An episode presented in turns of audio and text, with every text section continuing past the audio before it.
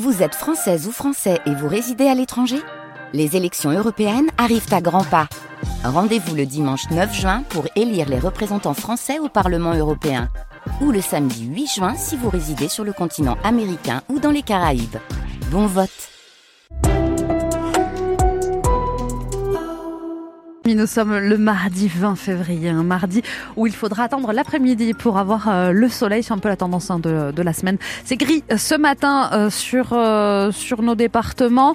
Un petit peu de vent qui va se lever dans l'après-midi, mais pas bien méchant. 12 à 15 degrés attendus sur l'agglomération toulousaine et de pluie. Comment ça se passe sur votre route? Ça roule tranquillement. Continuez de rester vigilant, continuez de rester prudent. Nous, on continue de surveiller votre, votre circulation. Il y a des blocages des agriculteurs sur la nationale 124.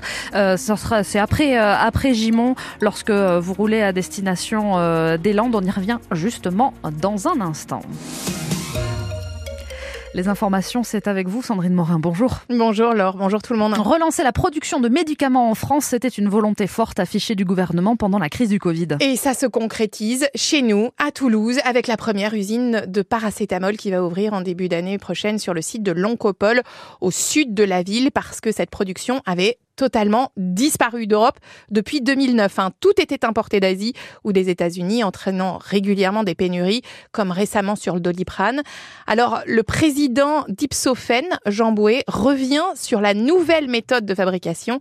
C'est cette méthode qui permet de réduire les coûts et donc d'implanter une usine en France, à Toulouse. Les process actuels euh, dits batch sont des process qui polluent énormément. C'est long, c'est coûteux, ça consomme beaucoup d'énergie. Alors que nous, avec le process en continu, on va avoir une production qui va consommer beaucoup moins d'énergie.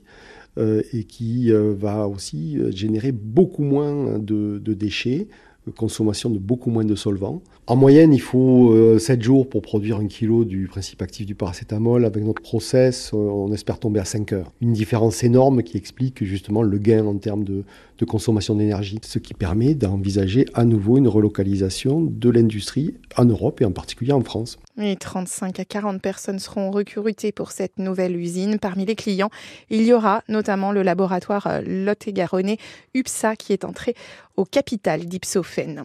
Une enquête préliminaire est ouverte pour apologie du terrorisme à l'encontre d'un imam tunisien de Bagnols-sur-Cèze dans le Gard, Majoub Majoubi, alors qu'hier le ministre de l'Intérieur, Gérald Darmanin, a demandé le retrait de son titre de séjour en vue de son expulsion en raison de l'appel à la haine lors d'un prêche. L'imam se défend de toute haine anti-française. Dans, un, dans une vidéo, il a qualifié le drapeau tricolore de satanique.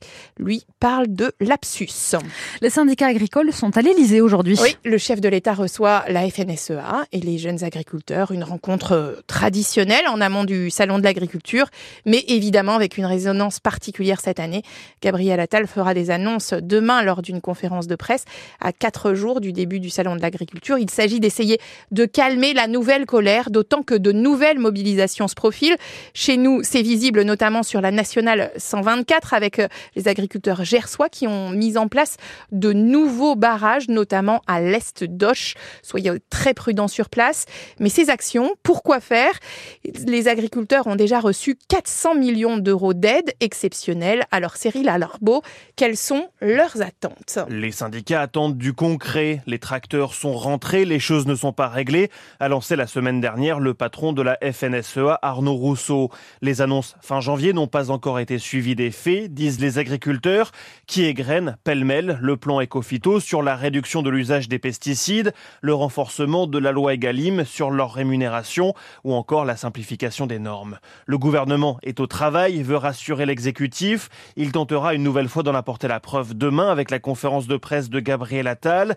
Des annonces autour d'une future loi agricole sont attendues, même si le gouvernement rappelle qu'il y a déjà eu du très concret.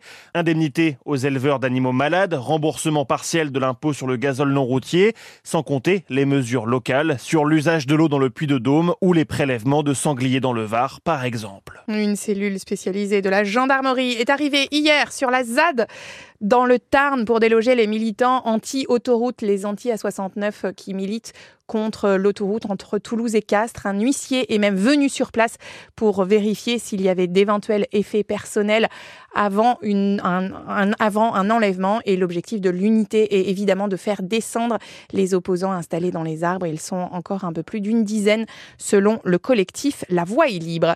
Un accident grave hier sur euh, le périph' de Toulouse entre les Minimes et Pont-Jumeau. Il était 22h30, un accident très violent selon les pompiers. Deux jeunes ont été blessés, dont une jeune femme grièvement.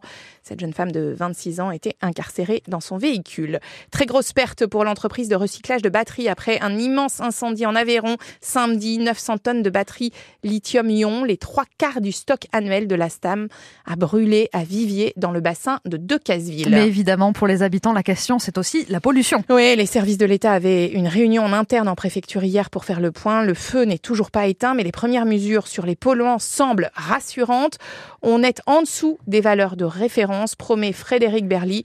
C'est lui qui gère les questions environnementales à la préfecture de l'Aveyron. L'incendie est en voie d'extinction, mais il y a encore euh, un, peu, de flammes qui se dégagent euh, des, des, débris qui sont dans le bâtiment euh, qui a été incendié ce week-end. Voilà. Toutes les mesures dont on dispose pour l'instant sont très rassurantes. Voilà. Et donc on attend euh, les résultats des mesures euh, dans les jours qui viennent pour avoir une, conclusion définitive euh, sur ce sujet. Bon, les fumées se dispersent, donc l'exposition aux fumées se réduit jour après jour. On nous annonce des conditions météorologiques favorables à cette dispersion pour le milieu ou la fin de la semaine. Et puis on espère bien pouvoir, dans les meilleurs délais, procéder à l'extinction définitive de l'incendie. Donc tout va dans le sens euh, d'un arrêt euh, d'une exposition quelconque autour du site. Et puis on termine avec le village préféré des Français. Vous pouvez voter jusqu'au 8 mars la liste des 14 sélectionnés pour la nouvelle édition de l'émission Le village préféré des Français, présentée par Stéphane Bern sur France Télévisions et désormais connue pour notre région 1. C'est un peu loin, vous pouvez voter pour Collioure dans les Pyrénées-Orientales. Sur l'appli ici, vous avez toutes les infos pour voter. Alors, si vous voulez du gris, tapez 1. Si vous voulez du soleil, tapez 2. 2. Ah bah du coup, voilà, à cause de Sandrine, voilà, vous aurez les deux. Du gris le matin, du soleil l'après-midi. Pas de pluie, pas de pluie. Voilà, ça c'est ce qu'on peut euh, vous dire. Et des températures entre 12 et 15 degrés à Mondonville, à Verfeil, du côté de Cugnot ou encore du côté de Léguevin. Comment ça se passe sur votre route? Ça se passe bien, ça roule tranquillement. C'est bien, ça vous fait plaisir. Il euh, y a quand même une toute petite perturbation. Hein, au sud de Toulouse. Pour ceux qui en prennent la D817, vous savez, c'est pas la 64, c'est celle qui est à côté. Quand vous allez euh, depuis Muric, vous allez à destination de Roc. Dans les deux sens de circulation, il y a un petit endroit, euh, ça ralentit. Bah, pourquoi? Sais pas, mais il y a un petit peu de monde qui s'amasse là, donc restez vigilants, euh, restez prudents. Puis vous le savez, à chaque instant, quand vous constatez des perturbations, n'hésitez surtout pas à nous appeler au 05 34 43 31 31. Je vous donne un petit mot de vos trains. Il y a un gros retard sur le train de 8h43 à destination de Marseille. C'est 1h30 de retard qui est annoncé par euh, la SNCF au départ de la gare Matabio. Pour les petits retards, c'est le train à destination de Tarbes qui part avec 10 minutes de retard. Il aurait dû partir à 8h30. Et le train à destination de Foix, le 8h47, lui, est déjà annoncé avec 30 minutes de retard. Il est 8h38, bienvenue sur France Bleu Occitanie. Le 6-9 France Bleu Occitanie Laure. Consultation avec le doc Kirzek avant 9h. Attention à la flébite. C'est ce qu'il nous dit euh, aujourd'hui. Il faut faire attention. C'est vrai que dans les longs voyages, parfois, on n'y pense pas. Le fait de rester assis tout le temps, déjà rester assis tout le temps, c'est pas bien.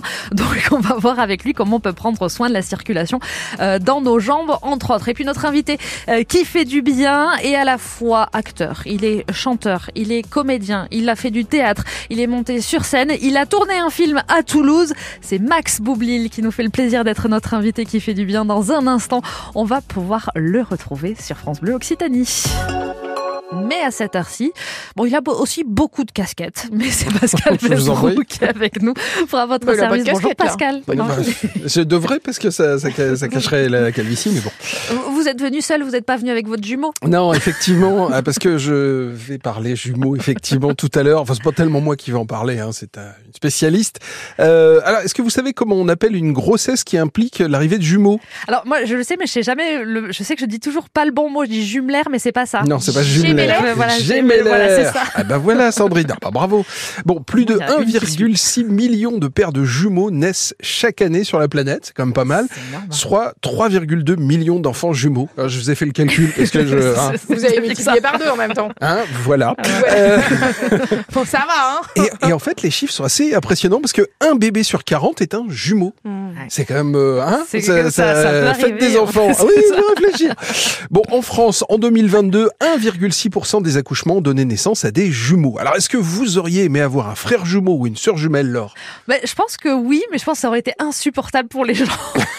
Vous ça. imaginez deux comme moi? Ouais, non, mais moi, j'ai beaucoup réfléchi. C'était pour pas aller en cours tous les jours. Enfin Ah bon, oui, ça, euh, c'est des raisons pas nobles. Eh ben, figurez-vous que Amaury, lui, il est allé à votre rencontre dans la rue pour vous poser la question. Je ne peux pas répondre à ça, mais je pense que tous les, les- les gens qui ont des frères et des sœurs jumelles, ils sont contents aussi. Ils ont grandi avec ça, ils sont contents.